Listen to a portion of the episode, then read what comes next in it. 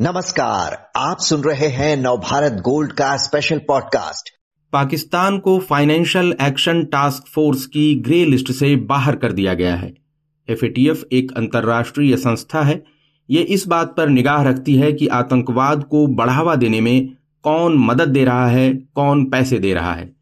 इस पूरी तस्वीर को समझाने के लिए हमारे साथ हैं डॉक्टर संजय भारद्वाज, जो जवाहरलाल नेहरू विश्वविद्यालय में साउथ एशिया मामलों के प्रोफेसर हैं। संजय जी पहले तो हमारे सुनने वालों को थोड़ा सा ये समझा दीजिए कि एफएटीएफ की ग्रे लिस्ट या जो भी ब्लैक लिस्ट वगैरह होती है उसका मतलब क्या है? जी जो Action Task Force basically financial issues को देखती है कि किस तरीके से इलीगल मनी का ट्रांजैक्शन होता है और वो कहाँ किस तरीके के संगठनों को जाता है। खासकर ये वायलेंट नॉन स्टेट एक्टर्स जो टेररिस्ट ग्रुप है उनके संदर्भ में देखा जाता है। तो फाइनेंशियल एक्शन टास्क फोर्स ये आ, पाकिस्तान या कोई भी आतंकवादी संगठन हो या व्यक्ति हो उस पर कोई स्टेट उनको अगर सपोर्ट करता है तो उसको ग्रे लिस्ट में डाल दिया जाता है। बेसिकली इसमें थर्टी सेवन कंट्रीज़ इसके मेंबर हैं। और जिसमें अमेरिका और जो डिफरेंट रीजनल ग्रुप्स हैं गल्फ कोऑपरेशन काउंसिल है यूरोपियन कमीशन है इनके मेंबर्स भी इसके पार्ट होते हैं। जी। आ, ये लगभग चार साल बाद इनको एफएटीएफ की ग्रे लिस्ट से जो है पाकिस्तान को बाहर किया गया है लेकिन हम देख रहे हैं कि अभी पिछले महीने जो है जो कश्मीर में चौदह आतंकवादी मारे गए हैं सब इन्फिल्ट्रेट करके आए थे और इसके बावजूद जो है ग्रे लिस्ट से बाहर कर दिया गया तो क्या मान लिया जाए कि पाकिस्तान अब आतंकवाद के मामले में पाक साफ़ हो गया है, ऐसा मान लिया जाए? ये बात कहना आप बिल्कुल सही कह रहे हैं कि पाकिस्तान क्या वास्तव में आतंकवादी आतंकवादियों को पनाह देने में सुधर गया है? ऐसा मुझे भी नहीं नज़र आता नज़र आता है। इसके दो तीन पहलू मैं आपके सामने रखना चाहता हूँ। पहला कि जो अभी हाल ही में फला इंसानियत जो हाफिज सईद का संगठन है, उसको यूएन में सैंक्शन उसको प्रतिबंधित करने के लिए प्रस्ताव आया तो चीन ने उस पर वीटो लगा दिया। पहले भी अजहर महमूद पर पद प्रतिबंध लगाने की बात कही थी तो चीन ने वीटो लगा दिया।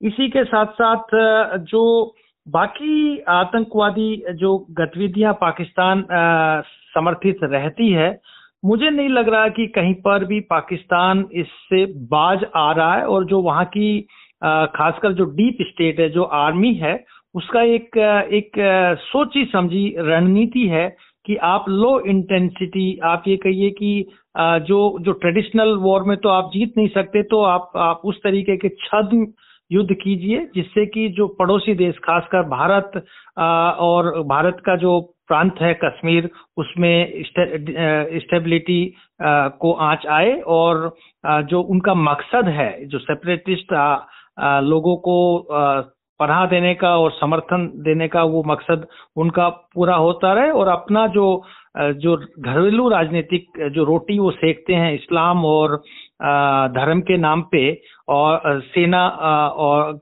समर्थित रहता है, वो रोटियाँ सीखती रहे। जी, आपने अभी ज़िक्र किया यूनाइटेड नेशंस में चीन ने जो वीटो लगाया था, हाफिज तलहा सईद, जो लश्कर तैयबा का जो सरगना है, हाफिज सईद उसका बेटा है, उसको ब्लैकलिस्ट करने का प्रस्ताव यूनाइटेड नेशंस में भारत ने रखा था और चीन ने उसको ब्लॉक किया। इसके पहले उसने लश्कर के आतंकवादी शाहिद महमूद और अब्दुल रहमान मक्की के मामले में भी ठीक ऐसा ही किया था, भारत का प्रस्ताव उसने वीटो कर दिया था। जैश ए मोहम्मद का जो है अब्दुल रऊफ जरगर है, उसके मामले में भी चीन ने ऐसा ही किया और ये सारे के सारे आतंकवादी पाकिस्तान में जमे हुए हैं, वहीं हैं।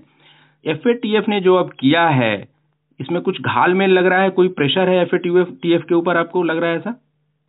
निश्चित रूप से देखिए, ये बात जो अभी तक जो यूएन में लिस्ट रखी जाती है, उस पर चीन ने चार बार वीटो कर चुके हैं, जो पाकिस्तानी आतंकवादियों को बचाने की कोशिश की जाती है कि उनके ब्लैक लिस्ट में नहीं आए। लेकिन मैं एक बात यहाँ जोड़ना चाहता हूँ कि कुछ मुद्दे हैं जो स्ट्रेटेजिक इंटरेस्ट से जुड़े हुए हैं। खासकर जब आप आतंकवाद की बात करते हैं तो अमेरिका कई बार दोहरी नीति अपनाते हैं। वो अपने से संबंधित नाइन इलेवन से संबंधित या या जो अफ़गानिस्तान में जिस तरीके के आतंकवादी, उनको तो आतंकवाद मानता है और भारत में जिस तरीके से पाकिस्तान आतंकवादी गतिविधियाँ करता है, उनको नहीं मानता है। वो जो डबल स्टैंडर्ड है, उस पर कई बार सवाल उठते हैं। जैसे ही लोकतंत्र की बात आती है कि आप लोकतंत्र और मानवाधिकारों की बात करते हैं, उसको भी स्ट्रेटेजिक इंटरेस्ट से जोड़ दिया जाता है। अभी लोकतंत्र का एक सम्मेलन हुआ, उसमें पाकिस्तान को बुला लिया गया, बांग्लादेश को नहीं बुलाया गया। अभी हाल ही में जो एक और सवाल आया कि उगुर कम्युनिटी का मानवाधिकार या रोहिंग्या कम्युनिटी के मानव अधिकार को कई देश उसमें, उसका साथ नहीं देते हैं। तो ये बात मान के चलिए कि आतंकवाद में भी घालमेल ज़रूर है। आतंकवाद के मुद्दे पर कई देश पाकिस्तान के प्रति कड़ा रुख नहीं अपनाते हैं। उसका कारण साफ़ साफ़ है कि पाकिस्तान उनके लिए महत्वपूर्ण है जियो स्ट्रेटेजिकली और कुछ देशों के लिए पॉलिटिकली भी इम्पोर्टेंट है। उसमें चाहे चीन हो, चाहे ईरान हो और या या बाकी जो ऑथोरिटेरियन स्टेट्स हैं, वो बहुत कड़ा रुख नहीं रखते, नरम रुख अपनाने की कोशिश करते हैं। अमेरिका भी कई बार दोहरी नीतियाँ अपनाता है और मुझे लगता है कि ये जो उसका जियो स्ट्रेटेजिक लोकेशन है या उसका जो पॉलिटिकल कंस्ट्रक्ट है, उसकी वजह से इस तरीके के अभी कदम उठाए गए कि पाकिस्तान को ग्रे लिस्ट से बाहर कर दिया गया। क्योंकि वहाँ पर अभी आर्मी चीफ का बदलाव होना है, अगला इलेक्शन होना है, और चाहे वो चीन हो, चाहे अमेरिका हो चाहते हैं कि ऐसी सत्ता काबिज हो जो उनके हित को ध्यान में रखते हुए पाकिस्तान में शासन करे।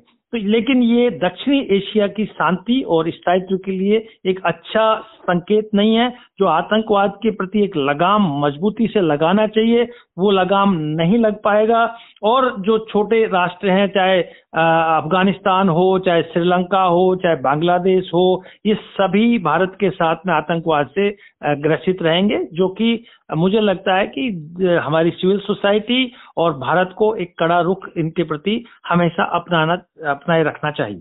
जी। इमरान खान का एक मसला है संजय जी उनको पहले सत्ता से बाहर हुआ हो, होना पड़ा और अब जो हुआ है कि विदेशी नेताओं से जो उपहार मिले थे उनके मामले में उनको अयोग्य करार दिया गया है। अब वो पाँच साल तक कम से कम किसी सार्वजनिक पद पर नहीं रह सकेंगे। मतलब चुनाव वगैरह तो नहीं लड़ेंगे, अब उससे बाहर हो गए एक तरह से।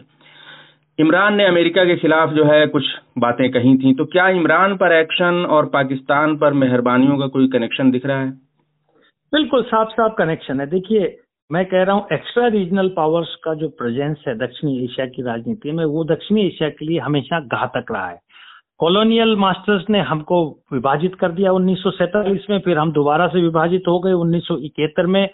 दूसरी बात की जब से शीत युद्ध चला है, उसमें पहले अमेरिका का दखल रहा और अभी चीन का दखल बढ़ता जा रहा है। और इसी कड़ी में इमरान खान, चूँकि इमरान खान बहुत हद तक अमेरिकन स्टैंड को जो पाकिस्तान में या अफ़गानिस्तान में हो रहा था, उसका समर्थन नहीं कर रहे थे और उनको सत्ता से जाना पड़ा। तो निश्चित रूप से मान के चलिए कि जो मिलिट्री प्रोग्राम्स है अमेरिका के पाकिस्तान में वो मिलिट्री को अच्छे लगते हैं भाते हैं क्योंकि उससे उनको मिलिट्री में मॉडर्नाइजेशन में और उनको इजाफा होता है, उनको इक्विपमेंट्स में इजाफा होता है।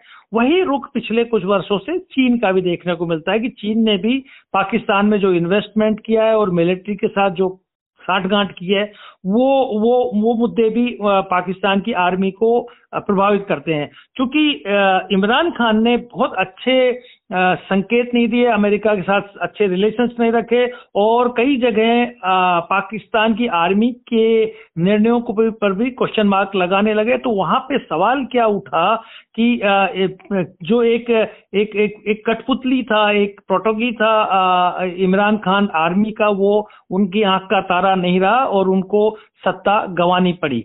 अब चूँकि अल्टरनेट के रूप में उन्हें शाहबाज शरीफ को अपनाया है, अब शाहबाज शरीफ कितना खरा उतरते हैं, वो एक सवाल ज़रूर है, लेकिन ये बात निश्चित करना चाहती है पाकिस्तान की आर्मी और जो एक्स्ट्रा रीजनल पावर की इमरान खान दोबारा से सत्ता में काबिज नहीं हो। तो एक जो मुद्दा है कि जो लगभग 140 मिलियन डॉलर रुपीज़ रुपीज़ का जो गिफ्ट जो इमरान खान प्रधानमंत्री रहते हुए मिले थे, वो उन्होंने राज्य कार्यों में ही लगाया है, वो अपने घर में नहीं रखे हैं। तो उस तरीके के छोटे मुद्दे के आधार पे आप उनको सत्ता से या कोई भी पद लेने से डिबार करना एक एक एक लगता है कि नियत ठीक नहीं है। ये उसी तरीके से हो रहा है, जिस तरीके से नवाज़ शरीफ को सत्ता से बाहर रखा गया। एक छोटा सा जो जो इनअप्रोप्रिएट प्रॉपर्टी के मुद्दे पे उनको कन्विक्ट करके सत्ता गंवानी पड़ी और वापस से आने में आज तक उनको मशक्कत करनी पड़ती थी। वही अंजाम वो इमरान खान का करना चाहते हैं कि उनको कन्विक्ट कर दीजिए और फिर उनको सत्ता से बाहर कर दीजिए, ताकि जो आर्मी के हित हैं या जो एक्स्ट्रा रीजनल पावर जिसमें मैं अमेरिका कह रहा हूँ और चीन कह रहा हूँ, इनके हितों पर कोई पाकिस्तान में आँच नहीं आए। दोनों जो एक्स्ट्रा रीजनल पावर है, अपने अपने हित के आधार पर आर्मी को पैम्पर कर रहे हैं और आर्मी को अपने हिसाब से प्रभावित करने का प्रयास कर रहे हैं। और उसमें जो विक्टिम हो रहे हैं, वो जो वहाँ की जो सिविल सोसाइटी है, मैं जो, मैं मैं कहूँगा कि जो अवाम है, वो विक्टिम हो रहे हैं। और आज भी अमेरिका अल्लाह और आर्मी का दबदबा पाकिस्तान की राजनीति में बना हुआ है। जी, संजय जी, आपने बहुत विस्तार से समझाया पूरे मामले को। एफएटीएफ की ग्रे लिस्ट से बाहर होने पर पाकिस्तान को अंतर्राष्ट्रीय जो वित्तीय संस्थान है, उनसे पैसा पाने में मदद मिलेगी। पाकिस्तान की आर्थिक हालत खराब है और आपने ये भी समझा दिया कि एफ़ पर किस तरह का दबाव हो सकता है। बहुत बहुत धन्यवाद आपका, संजय जी।